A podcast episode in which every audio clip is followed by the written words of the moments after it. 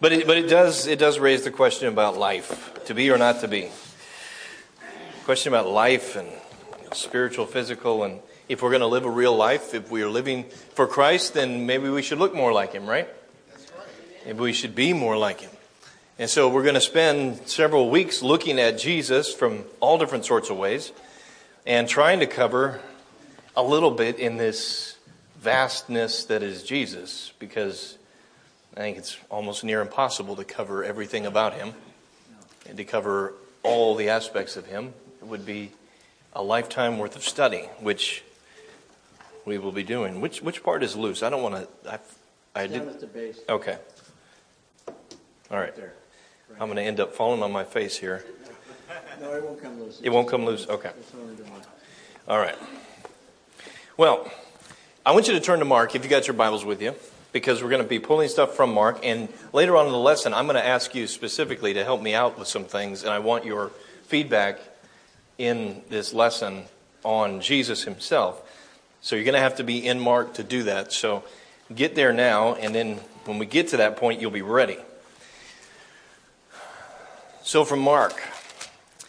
You know, back here in this time, um, you might be able to describe some generations, or maybe this generation, as somebody who's lost their sense of direction. I wonder sometimes, too, if my generation looks back at the next, gen- or looks at the next generation coming up thinking, man, they've really lost their sense of direction. And the generation above me has looked at mine and said, man, they've really lost their, gen- their direction. And so on and so on. As each generation kind of looks back and thinks, man, what do they think they're doing? They don't know what they're doing. So I it might be a common trait of us to look back and say, man, you've really lost your direction. But in this era, at least when we're living now, there's, there's a lot of stuff out there that could lose a, make us or help us lose our direction. I mean, in the era of fake news, right? Tons of fake news. You got to fact check the news now just to see if it's real or not. You know, just make sure that you're you're passing on real information. You need to fact check your information before you do it. Instead of just forwarding in your Facebook post and thinking it's real, you got to do some double checking. Truth is relative. Religion is, you know, kind of namby-pamby. It's what you want, take what you can, and you know, anybody and everybody is all right. Well, Jesus gives us something very unique, I think, in a in a person. In God, He gives us something very unique. The lifestyle of Jesus was unique. We're going to look at just one tiny aspect of this lifestyle, and it's unique is the is the title of this lesson. Jesus is unique. So for us, uh, we're going to translate that somehow, and some of that's going to be on you, because I'm going to use a trick that Jesus used, hopefully, in the way he ends his sermons. We'll see if see if I can end it like Jesus ends it, and see if we can be unique as well because of who we are and whose we are, and who is in us. The lifestyle of Jesus is unique, right? And even years after his death, what did they who followed this man eventually become known as? Christian? Christians, yeah. And why did they become known as Christians? Because they were followers of Christ. And the people that called them Christians, it might have been, maybe it was a derogatory term. Maybe it was, that's, that's, they're, they're following that, that weirdo who was killed. And maybe it was, maybe it wasn't. Who knows? But either way, it is a term used to describe people that they can see look like that guy that was back then preaching this and teaching this, and they look like them. And the disciples look like them. They look like Christians. Yes, Christ like. They look like Christians. Which brings to mind the leaders of our day. Jesus was a leader. Jesus led his people. He was even leading after he was gone. But what about our leaders today? Thinking about, you know, normal human leaders. Well, yeah, normal. That's good, right. Normal. Put normal in front of leaders, right. But do we have leaders today with clear self identity? Do they know who they are? Jesus knew who he was, right? Jesus knew exactly who he was, exactly why he came, exactly what he was here for. Sometimes you look at the leaders today and they, they don't seem to have that self identity, that clear self identity. You don't really know who you are. Sometimes you're this, and sometimes you're this. And sometimes you're whatever the, you know, the case may need to be. You're whatever we want you to be, whatever you think we want you to be. A lot of these leaders are egomaniacs. A lot of these leaders are bombastic in nature. Jesus, none of that. And yet he still led people because of who he was. We want leaders to have genuine credibility. We want and we demand purity of life, right? But well, you don't always get purity in life. You get relatively pure leaders. We hope for personal integrity, but we don't always get personal integrity in leaders. We hope for an ethical commitment. We hope for courage. We hope for boldness. We hope for compassion, but we don't always get that. But in Jesus, you get all of that and more. And you and I have probably been disappointed so often in our political leaders, in worldly leaders. You think they're going one direction, then they switch directions. And even if in they're, they're in the opposite party and they're ruling, you hope for the best because we live in a country where we have to make it together. You hope for the best. But we've been disappointed over and over again. The one thing I like about Jesus is that he doesn't disappoint. There is no disappointment in Jesus Christ.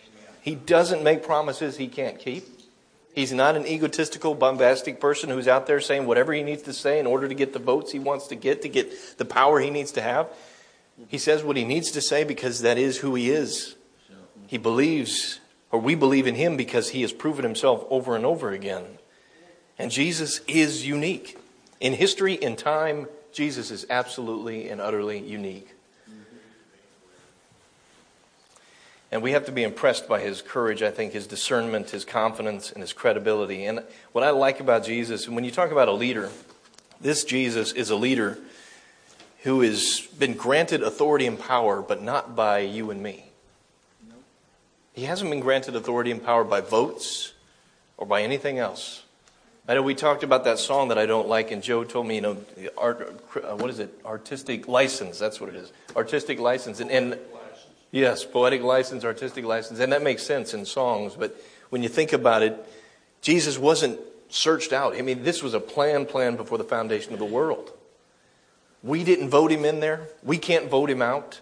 We have no deciding, no, no rule at all. Jesus wasn't power hungry. He wasn't worried about giving his power away. When you think about leaders today, who would they surround themselves with? Yes men. Yes men, maybe, yeah. And people who can do what for them? Who can help them, right? They, they need to have connections. I, I don't want to surround myself with the fisherman down at the dock who has absolutely no connections and can do nothing for me. But who's Jesus surround himself with? People who have Absolutely no social connections, no political connections. Fishermen, simple people, even, even some like tax collectors who are not good people in the eyes of people. He surrounds, him with, he surrounds himself with the kind of people that you would think twice to surround yourself around if you were a person who was trying to hold on to worldly power. That's not, that's not, that is unique in Jesus. That is not unique in us because we don't tend to do that thing.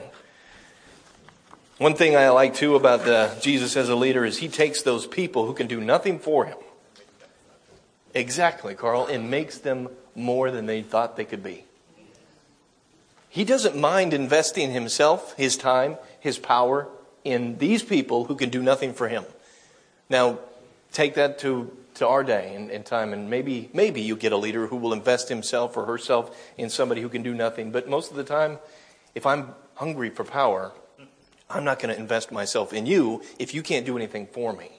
And I definitely don't want you surpassing me. I don't want you taking my place.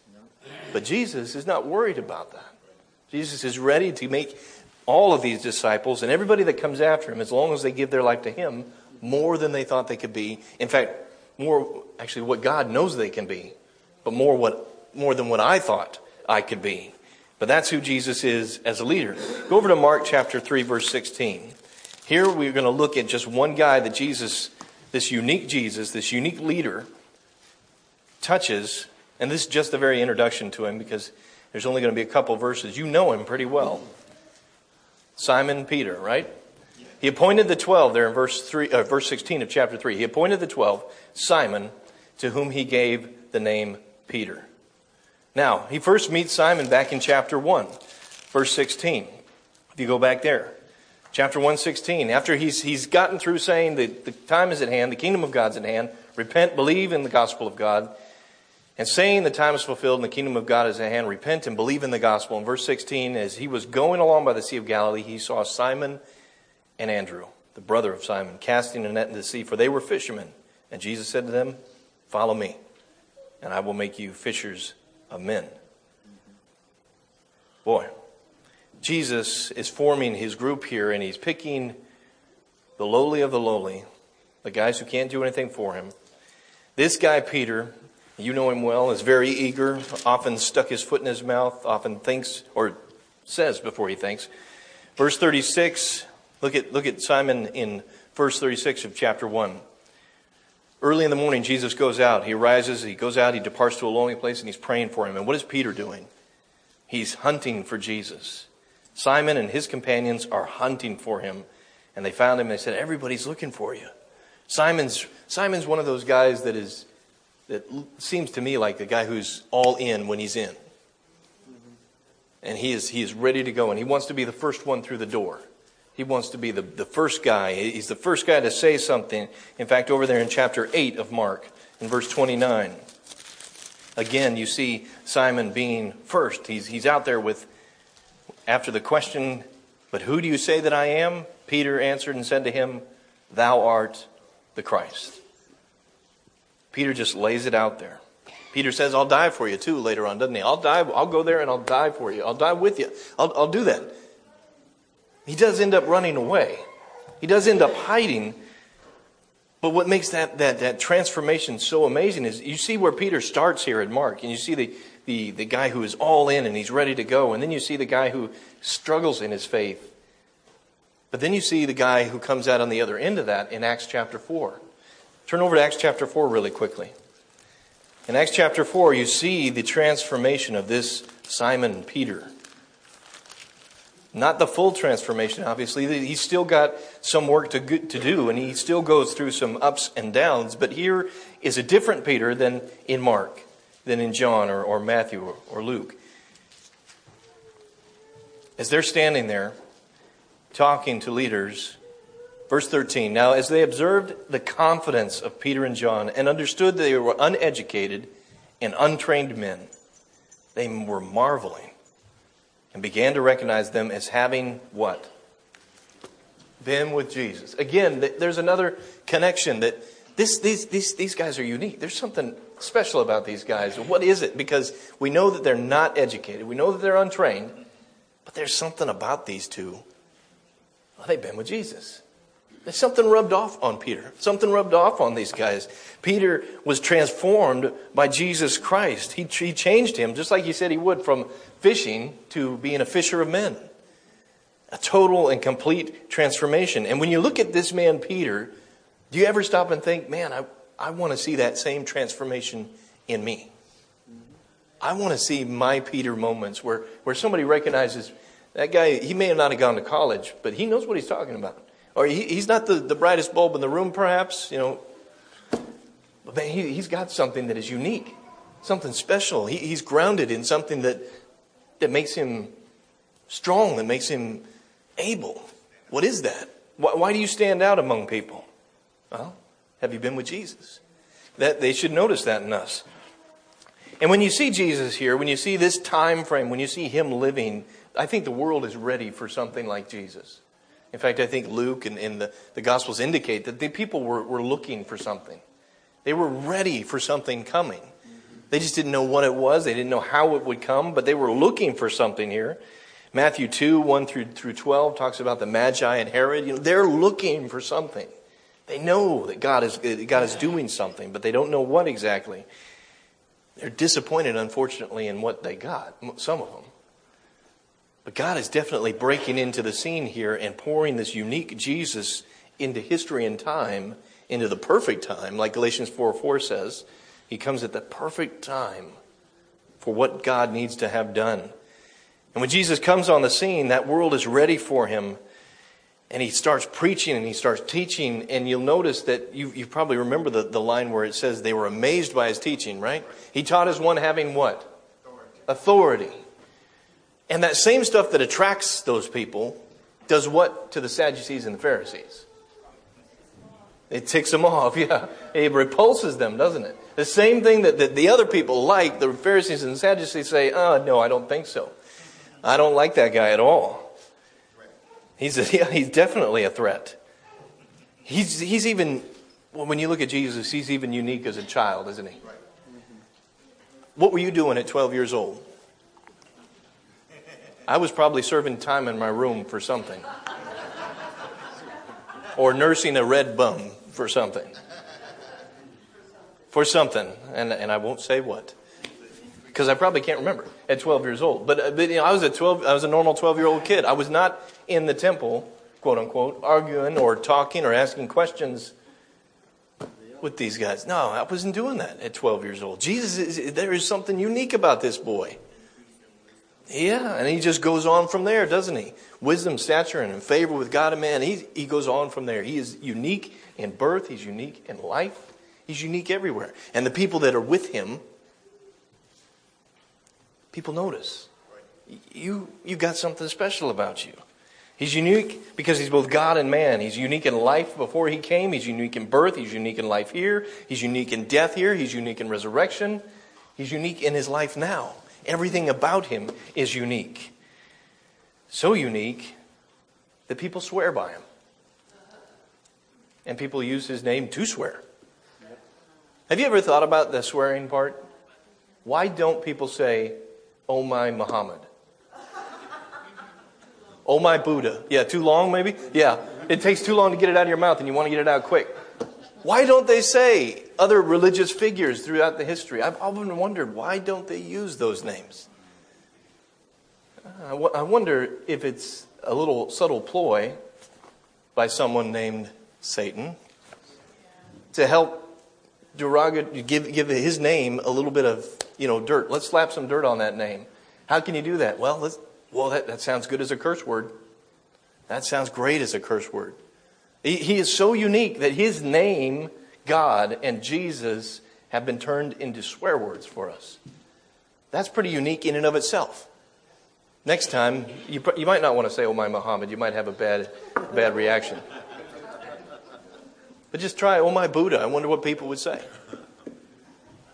This doesn't make any sense that we'd turn his name into a swear word. But that's how unique he is. That I think even Satan recognizes that that name needs to be sullied somehow. So let me do this. Let me, let me, let me ask them or let me get them to say this as a curse word and sort of just throw it in the mud every once in a while and kind of make it commonplace so that God and Jesus are just, well, they're just swear words. They're not really a being. They're not really who they are. And I really like the point when I was listening to a guy talking about Jesus. I really like the point that he made about Jesus being so unique that we probably wouldn't even have him here to preach. Can you imagine Jesus giving a sermon? I mean, we see him in, in the Bible. And I know he's compassionate, he's loving, but oftentimes Jesus leaves them not feeling so good. Mm-hmm. He leaves them convicted, but sometimes he leaves them sort of just even hanging out there. What in the world does he mean? Thank you for coming. I have no idea what you said. Thank you. You know, no scribes or no Pharisees would probably come to the services. Matthew 23, when he, when he talks to them, woe to you, woe to you, woe to you, woe to you. You show up for services with Jesus, you're just going to get a woe if you're a scribe or a Pharisee. And nobody wants to show up on Sunday and leave having woes thrown at them. How about that parable of the, the sower? Or Francis Chan talking about the parable of the sower. He introduced it this way. He said, All these people are walking out, walking miles perhaps to come see Jesus, right? They're walking on, they're not, they're not driving their fancy cars, they're walking. And they're putting their physical effort into coming out and see him. And so they have the, the guy get up and he says, Okay, I'm, I'm here to introduce Jesus. He's, he's a good speaker, he's very convicting. Uh, every time I hear him, I, I just want to hear more of him. Because uh, here you go, Jesus. So Jesus gets up to the microphone and he says, Okay, there's four, four soils. There's the rocky soil. The farmer throws seed on the soil and it doesn't do anything. Birds come and eat it. Then there's the wet soil. Rocky soil, then the Thorny soil. You, you throw seeds on there and springs up, but the thorns choke out the life. Then what? Well, it's good soil, yeah. Rocky, thorny, hard, hard surface. Okay. Then you got the good soil. You got all of these soils. And you throw the seed on it, good soil. Makes reproduces over and over again. Okay, if you guys understand it, good. I'm glad you got it. If you didn't, too bad. and Jesus walks away. I, all these people come out to see him. All these people come out to hear him. And all he says is good soil, good soil, bad soil, bad soil. If you get it, you get it. If you don't, you don't. And he explains it to his disciples. And they're wondering, why don't you tell the people what you mean? And Jesus is saying, well, those that have ears, let them hear. Those that have the desire to come and talk to me, let them come and talk to me. Let, let them find out more. But those who just come for to have their bellies filled are just going to have their bellies filled. Those that come to hear more about me, maybe they want to know about me. But those that don't, they're, they're not interested in me yet. And I'm going to leave it there. I'm just going to drop it right there. How about Luke 9, where he talks about the discipleship? Where he, in the end of that chapter, he's, he's confronted by three people, and they, they say, I want to go with you. And he says, I don't think you do. I, do you know how tough it is? I don't think you want to come with me because I don't even have a place to lay my head. You're not going to have any friends. It's not going to be good. Don't come with me. Basically, it's kind of what how Jesus leaves it there. It's not warm and fuzzy. He's very blunt. He's very on point. He's very convicting. I wonder sometimes if we would have Jesus talking to us when he tells you to hate your mother and father, to bear your own cross. That sounds like a feel good message, too. Coming out there and not going to Jerusalem, but he says, okay, everybody, just hate your mother and father. If you don't hate them, then you can't follow me. And uh, pick up your own cross, too. Boy, a unique preacher, a unique man who, who leaves audiences perhaps stunned, wondering what in the world is going on. He leaves his disciples stunned and wondering what's going on. But he has a purpose in doing that, doesn't he? There's a purpose for that. Jesus didn't do that to be rude, to be mean, to be cruel. He did that because that's the way he wanted the disciples to, to, to, to learn. He wanted his people to come to him. He wanted the people to come to him for the right reasons. Not just because there was a crowd, not just because he was popular. In fact, if there is a crowd around Jesus, he's usually pretty cynical about the crowd. What are you guys doing here? Why am I so popular? You must not really understand the message if I'm so popular. Because the message is going to thin the herd drastically. That's the, excuse me, that's the uniqueness of Jesus. Now, here is where I need your help and participation too, because I want to look at several scriptures and I want you to tell me in these scriptures what is unique. When you read it, what is unique about Jesus in these scriptures? Go to Mark chapter 1, verse 7. I'm going to read you the scripture, and i am going to do this one first so you can kind of see what I'm saying. In Mark 1 7, it says, And he was preaching and saying, After me one is coming who is mightier than I, and I am not fit to stoop down and untie the thong of his sandals. Now, here is John describing Jesus. But how does he describe him? I think he describes him as a confident one. He's confident. The one that's coming is confident. The one that's coming is competent. He is bigger than I. He's better than I. There's a competent one coming. There's, there's a bigger one coming than me. Jesus is unique in the fact that I can't do these things, but He's mightier than I am. I baptized you with water. He will baptize you with the Holy Spirit. He is setting the stage for someone completely unique, completely competent, completely able to do all that John couldn't. So now go to 27 through 28 of that same chapter.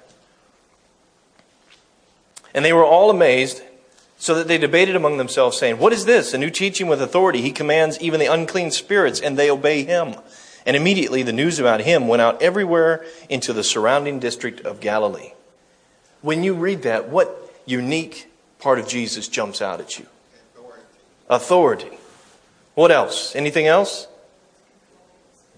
Able to control spirits. He has an ability that is beyond what normal humans have. This is a unique ability, this unique authority. What else? Anybody else? Compassion. I, I, wrote down bold too. This is a bold teacher. He is commanding unclean spirits. He is able to do this. He's bold. And they, they uh, obey him. And they obey him. Exactly. Chapter 2, 6 through 7. Some of the scribes sitting there and reasoning in their hearts, why does this man speak that way? He is blaspheming. Who can forgive sins but God alone? Then jump down to verse 12. And he rose immediately and took up the pallet, went out in the sight of all, so that they were all amazed and were glorifying God, saying, We have never seen anything like this. Describe a unique quality of Jesus in these verses Redeemer. He, who can forgive sins but God alone? And Jesus says, Take up your pallet and walk because I'm going to prove to you that I can't. Okay, Redeemer. Anybody else? Healer. Healer. Anybody else? They recognized that that he was, you know, it was different. I mean, knows people's hearts. He knows people's hearts. And they recognize that, that he's different than normal teachers. Okay, they recognize something here. I mean, the, the source of the power or whatever. The- They've definitely got to come to terms with the source of the power, don't they? Because they're saying, Who can forgive sins but God alone? And Jesus is saying, So that you know that I have the power, I'm going to tell him to take, do the quote unquote harder thing here and tell him to take up his pallet and walk. And boom. Then he's just made himself equal with God in the sight of these people. This Jesus is an authentic Jesus. He is who he is. And he's going to be who he is, no matter what. He teaches with power. He teaches with power. Definitely. He's a powerful teacher. Chapter 3, verse 5. Again, here is Jesus, and he's doing something that's going to get people irritated. After looking around at them with anger, grieved at the hardness of their heart, he said to the man, Stretch out your hand. And he stretched out, and his hand was restored. This is that man in the synagogue who had that withered hand. So, what authentic, or I mean, unique quality of Jesus is in verse 5 here? Compassion. Say that again? Okay. Can, are you saying compassion even when he was angry? Yeah, he, he's, he's, he's moved, isn't he? he? He knows the hardness of their heart and he's irritated by the hardness of their heart. Why don't you see it? Why, why can't you get this? I, it's got to be frustrating for the maker of all to stand there and say, You guys are missing the point. I don't understand why you can't have compassion on this man, too. Okay. Anybody else? Power. Power. Definitely power. Healing. Healing. Definitely. I wrote down courageous for mine. Courageous in the fact that and he, he is, going to irritate these religious leaders. He's going to do what they think is completely wrong, but he is leading them in the right way. But at the same time, he is a courageous, uniquely courageous person who is able to do that no matter what the odds are. No matter who's standing in front of him, he's going to walk into the synagogue. He's going to do what needs to be done. And he's going to let the chips fall where they may. He is courageous. He's compassionate. He's a healer. He's all of these things. He's powerful. Chapter 5, verse 43 is the next one.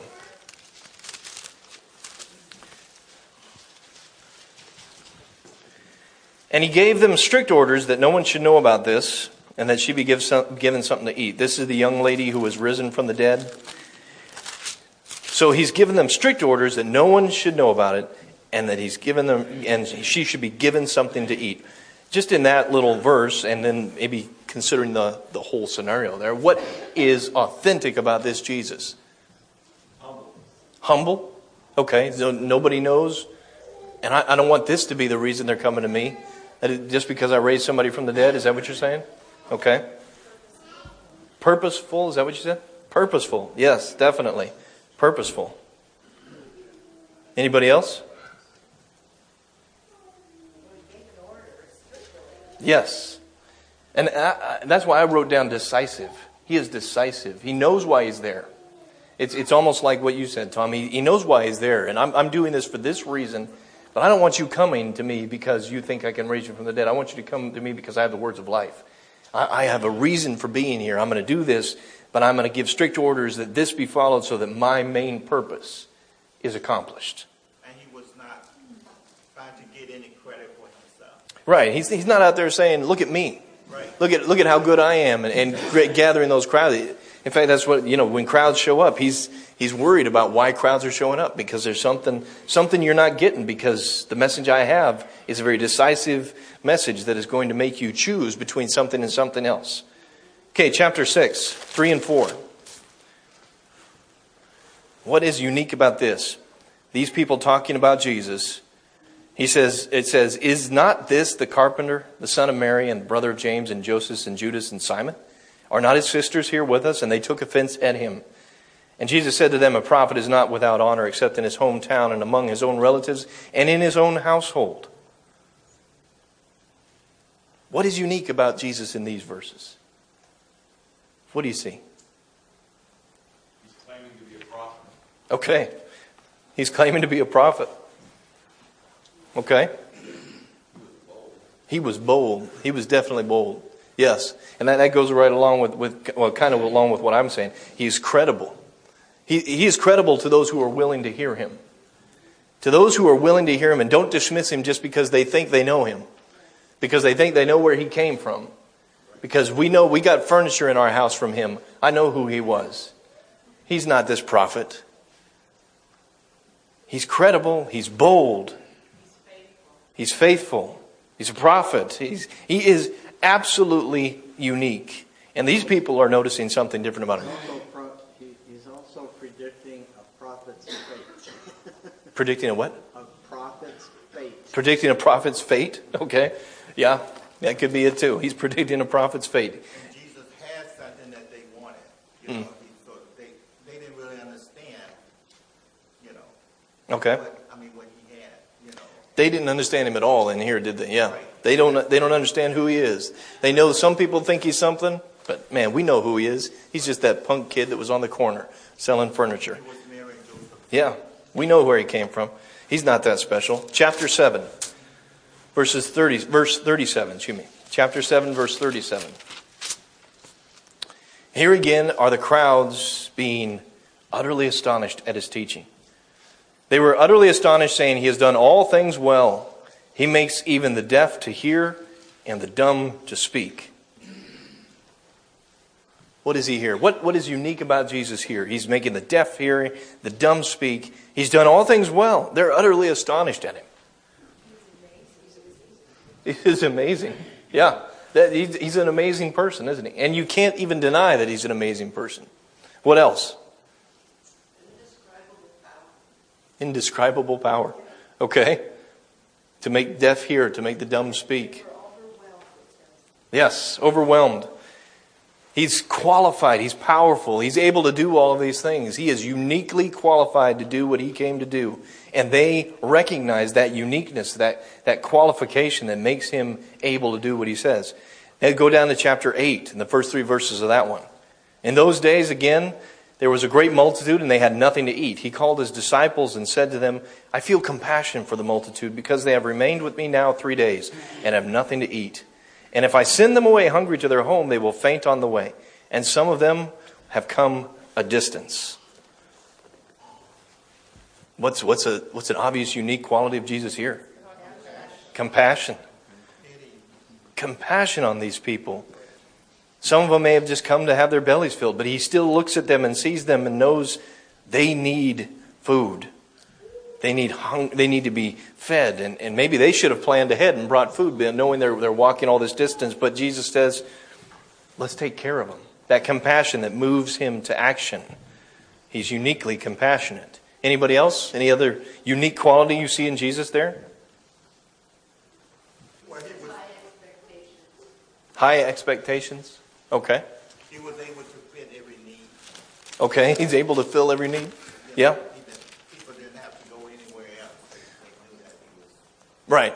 You didn't actually have to go anywhere else. If, if, if you got a need, Jesus can fill it. He is uniquely qualified to fill all needs. He may not fill that for you. He may let you go home hungry if that's the biggest need. But he can do it. He, he can do it, exactly. He can do it all. Go over to chapter 10, last one here. Chapter 10, verse 45. And here's another unique quality of the one who came from God, who is God, who has and always will be, and has come down to us. Verse 45 For even the Son of Man did not come to be what? But to and to give his life a ransom for many. What is unique about that? Everything. I like that, Helen. Everything. Yeah, what God comes down to serve? What Greek God comes down to serve? What, what other gods in, in history have come down to serve, not to be served? What other God has come down to be a ransom for many? What other creator has come down to dwell with his creation, to tabernacle, to, to dwell among them, to be rejected by them, crucified by them, still love them? What other creator? He is unselfish. He's uniquely unselfish, is what I wrote down. Uniquely unselfish. Now, I've got a handout that I'm going to have at the door because at night we're going to go back through these lessons. So some of these scriptures are on that. And on the handout, the last question I have is I wanted you to pick three of those things. When we talk about the uniqueness of Christ and being more like Him, what three of those things could you try to emulate in your life more? Could it be compassion? Could it be credibility? Do people believe who you are and believe what you say? Could it be the credibility? Could it be that you're qualified to be able to talk to them, that you, that you know what you're talking about? Are you really that good into the, or that deep into the word that when those situations comes up, they come to you because you're qualified to answer those kinds of questions? You compassionate? Are you qualified? Are you, are you credible? Are you courageous enough to get out there and answer those? Are you authentic enough? Are you really living the life that God is calling you to live? And when people look at you, they know that person, that person can answer those questions. That person I can talk to. I wanted you to pick three things. So if you want one of those pages as you're going out tonight, or this morning, not tonight, this morning, I'll hand those to you, and there's a couple other things you can work through. But if you don't want one of those, just pick three of those that you talked about. Pick three of those things and say, where can I be more unique like Jesus? If he is unique and I'm to be like him, then perhaps I can become as unique as he can is in those things because we need this Holy One. We need the Holy One to make us holy, don't we? We can't make us holy ourselves. We need the one who loved the world the most, unique, to show us how to love. I wouldn't know love if it wasn't for Jesus. I wouldn't know love if it wasn't for God. And that unique one allows me to love others. But I can't do it by myself. I needed someone to love me enough to show me his death to show me his resurrection so that I know how to live, I know how to die, and I know how to live after I've died and I'm raised, to that new life. We need the one who is and always has been to show us how to truly live. We need the truly unique one to show us how to be uniquely confident, bold, authentic, courageous, decisive, credible, qualified, compassionate, and unselfish, just to name a few. We need that unique one in our lives. And we need to look more and more like him every day. But how about you this morning? Do you know that unique one? Do you look more like him? Or do people not see the uniqueness that is Christ in you? Try to work on those this week. And get a handout if you want on the way out. I'm going to work on three of those. You work on three of those.